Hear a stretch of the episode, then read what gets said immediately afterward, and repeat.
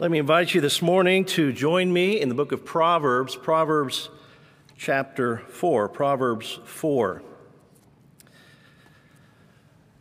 Recently, a colleague shared with some of us a U.S. map that highlighted the Mississippi River and its many tributaries throughout our country. It was really an impressive image, something I hadn't quite uh, looked at carefully before.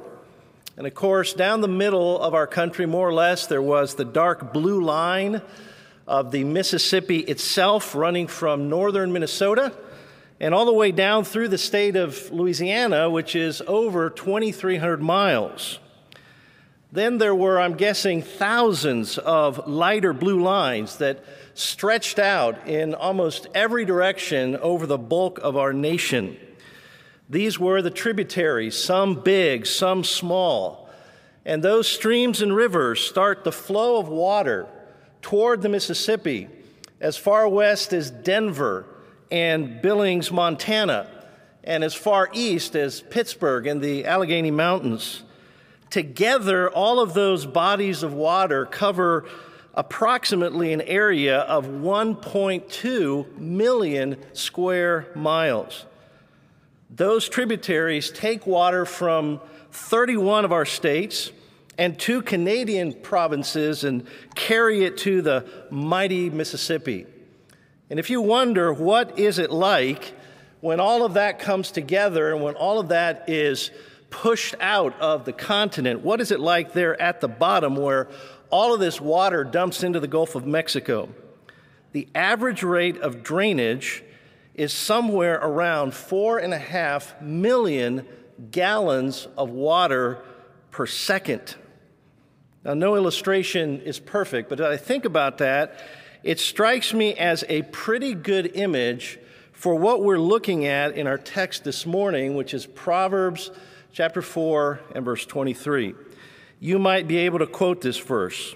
The Lord says this Keep thy heart with all diligence, for out of it are the issues of life. My heart is like the Mississippi. It is liable to be shaped by all kinds of influences swirling around me, and they mash up with the inclinations of the heart that are already there, and all of them together somehow build up a force that ends up gushing out in every action that I take throughout my life. Now, the world talks about the heart as well. And its message today, especially, could be summarized by that cliche follow your heart. That's a basic theme that we hear all the time in everything from pop music to Disney movies to the world of marketing and sometimes even the scientific community. It's what's been called expressive individualism. The idea that you are free to make of yourself literally whatever you want, to design your own identity, to determine what it is that's going to make you personally happy. You do you. And you can pursue that no matter what anybody says, and even no matter what God Himself has hardwired into creation. Now, we hear that as Christians, and we understand how incompatible that philosophy of life is with the biblical worldview. So, how do we respond? Often our reply is to shout Jeremiah 17 9, the heart is deceitful above all things and desperately wicked. No, don't follow your heart. There's a place for that kind of warning, and I have preached sometimes that way myself. And yet, we really cannot leave it at that. If we look at things more broadly in light of how the Bible talks about the heart, here is what we discovered. Ultimately, everybody is going to follow their heart anyway. That's almost a part of the definition of what it means to be a human being. You are going to follow your heart. Really, nobody has to tell you to do that. We really can't help it You and I do what we do because inside we are what we are. Out of the heart are the issues, that is, the outgoings in every area of life. Here's how one translation puts this verse Above all else, guard your heart, for everything you do flows from it. That is true for non Christians and for Christians. It is true for immature Christians as well as mature Christians. And so the answer to the world's follow your heart message isn't just to say, don't follow your heart. It is to say, what you need is for your heart to be fundamentally transformed by the gospel of Jesus Christ. And then, as a disciple of Christ, you need your heart more and more to be shaped by the Word of God and by the Spirit of God so that your flesh has less and less influence on you, and so that more and more you come to love what God loves and to hate what God hates. And in that process, by God's own gracious working in us, you and I have the responsibility to do what this text says that is, to guard or to protect our hearts. Here is how the Puritan John Flavel summarized the teaching of this passage. The greatest difficulty in conversion is to win the heart to God, and the greatest difficulty after conversion is to keep the heart with God. The keeping and right managing of the heart in every condition is the great business of the Christian life. This critical duty of keeping the heart is what I want us to consider together this morning. Before we get into it very far, we have to stop and we have to define precisely and biblically what this term heart means. When the Bible uses the term heart, it's usually not referring to the physical organ that's here kind of in the middle of our chest. It's talking about an immaterial reality. And yet there is a strong parallel between the material heart and the immaterial heart. You understand that the material heart really is at the core of your body. It is the powerhouse in the sense that it keeps pumping so that your entire body is all the time supplied with the blood that it needs and with the oxygen and the nutrients that that blood carries. In the same way, your immaterial heart is at the core of your inner person. And in terms of the habits of your life, in terms of the values of your life, in terms of the direction of your life, the heart, in this sense, is the powerhouse that drives everything. And just like your material heart has different chambers with a little bit different functions, your immaterial heart includes a number of different but interrelated elements or functions. For example, according to Scripture, your heart encompasses something like your conscience. I think of a passage like 1 Timothy, uh, 1 Samuel 24 5, where we read that David's heart smote him. It smote him with conviction for having cut off the corner of Saul's robe there in the cave. So that's just one illustration of the many facets of this but as God's people have studied the hundreds of usages of this heart terminology in the Bible, it's become clear that we could, we could summarize everything, or the essence of it, the most important parts of it or aspects of it are three. And you may have heard of these before. There is first our capacity to think or to reason, what we typically call our mind. And just to give you one example, Genesis chapter uh, 6 and verse 5 talks about every imagination of the thoughts of man's heart. you might expect that I would say the second component is the emotions or the feelings that we have. And those are certainly included, but there's something even more foundational and determinative than our feelings. I'm talking about how the heart includes our inmost desires, what we call our inclinations, or what's classically been called our affections. We're talking there about what you fundamentally love and want what it is that would give you pleasure. Here's an example from Psalm 21, verse 2, which is talking about an answer to prayer.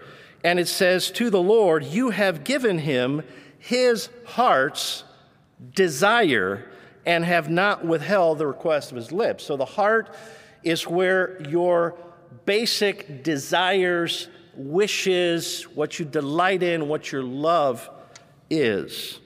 And finally, of course, the heart includes as well the will. That is the capacity to seek those desires, to make the choices that are necessary to get whatever it is you want.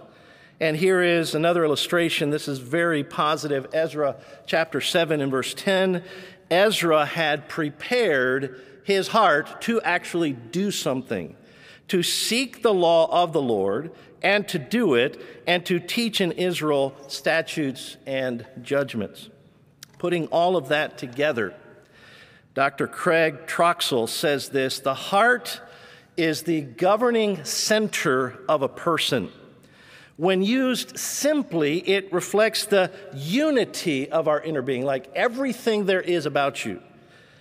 But when it is used comprehensively, it describes the complexity of our inner being as composed of mind, what we know, desires, what we love, and will, what we choose. Given how central all of that is, it's no wonder then that Proverbs 24 urges upon us to protect that thing, to keep it safe, like, like we're guarding some precious jewel. Or maybe more to the point, like soldiers guard access to the facilities where a nation's military strategy is decided and communicated. You don't just let anybody in there and they can't just do whatever they want. It's a highly protected environment. Hopefully, we understand the importance of this, but the question we have is how, practically speaking, do I go about protecting my heart? After all, this is something immaterial. I can't see it. I can't hold it in my hands. It's not like I can go inside of me somehow and build some kind of shield around my inner man. Practically speaking, how do we guard our hearts? The Bible actually gives many answers to that question. But I want to focus today on the context here of Proverbs 4:23. When we look at the immediate context of this verse, and the broader context of this verse, it's also like those Mississippi tributaries that are flowing into the text and are explaining for us something of what it looks like to guard your heart. And we find the first answer to that how question in the verses that come right after verse 23. Look with me at verses 24 to 27, the end of the chapter. Solomon writes, Put away from thee a froward mouth and perverse lips put far from thee. Let thine eyes look right on, let thine eyelids look straight before thee. Ponder the path of thy feet, and let all thy ways be established. Turn not to the right hand nor to the left. Remove thy foot from evil. These statements tell us to monitor and to discipline our external actions. That's actually the first method for guarding the heart. Now, when I say that, does that, does that kind of seem backward? It, it really does sound odd that we could guard the internal by guarding the external. But if you think about it, actually, it does make sense, at least as a starting point here. On the one hand, your external actions, they're not just things that you do, they, they actually give you a better understanding of what is happening inside. You know, when it comes to the heart and all this talk about your inner person, you really can drive yourself crazy with introspection and trying to figure out what you're all about inside and what your motives are. This passage gives you a simpler way, and that is just to evaluate your characteristic actions. What do I characteristically do? What comes out of my life? That's a window into what's happening inside.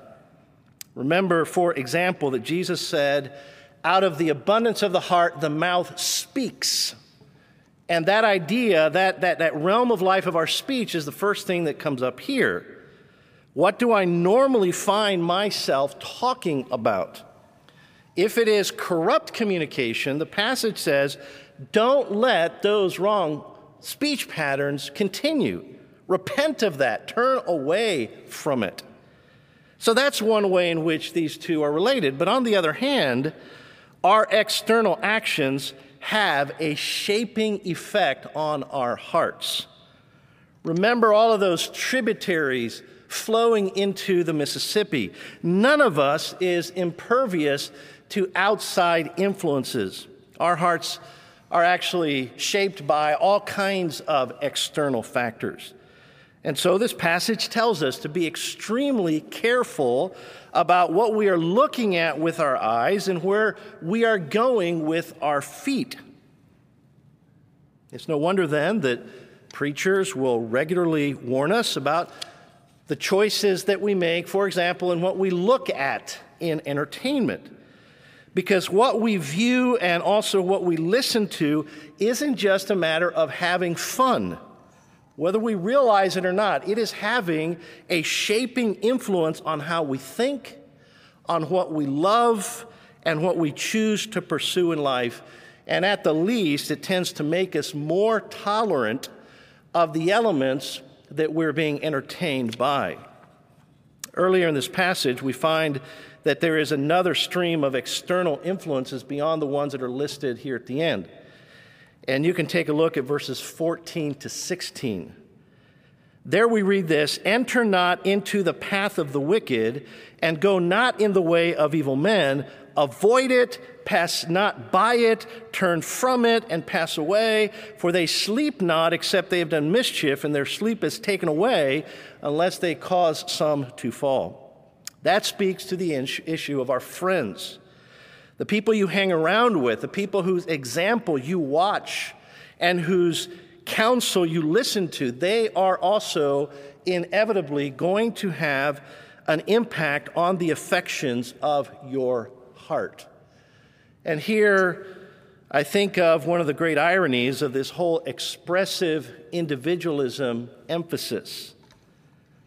Very few people in history have actually been individuals in the sense that we're talking about here.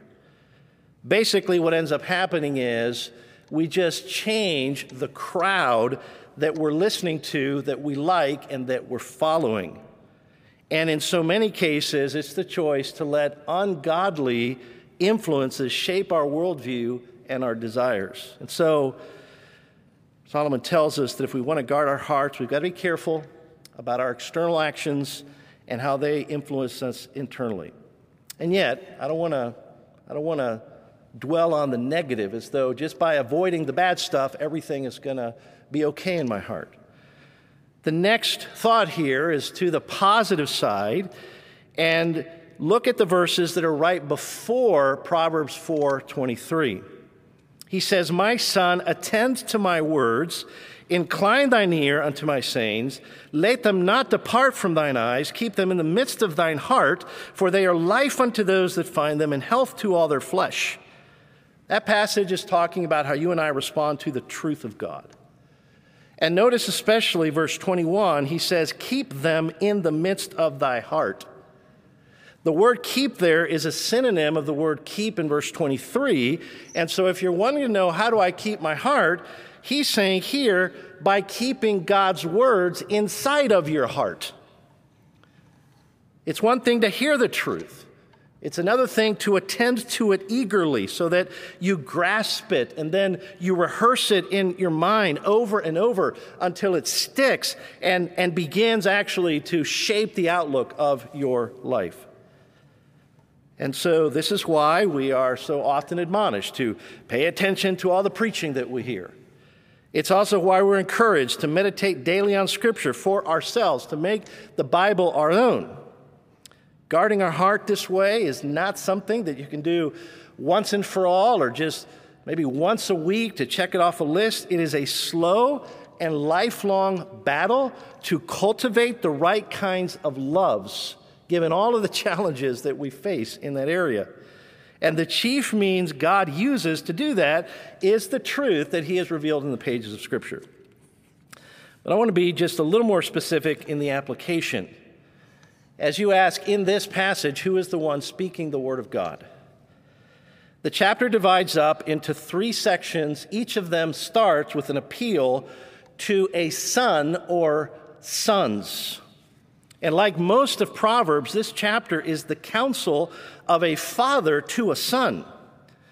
And recognize that the son is not some little kid. If you've read Proverbs, you know that it is full of all kinds of adult topics. It is focused in its teaching actually on people who are in your stage of life, young adults. And so, a part of keeping your heart is seeking out and following the biblical advice that your parents give you. And we could broaden that out to other spiritual leaders the Lord has put in your life. It's like a conversation I had yesterday with a student, very teachably desiring encouragement and help in his walk with the Lord. And he says, So, what do you do personally to meditate on the Bible? And on that point, listen to some other things in this passage. He says at the very beginning, Hear, children, the instruction of a father. Attend to know understanding, for I give you good doctrine. Forsake not my law. For I was my father's son, tender and only beloved in the sight of my mother. He taught me also, and said unto me, Let thine heart retain my words, keep my commandments, and live. What you see there is that this whole thing is an, a multi generational process. One father gives the truth to his son, and that son takes it and passes it on to his own son.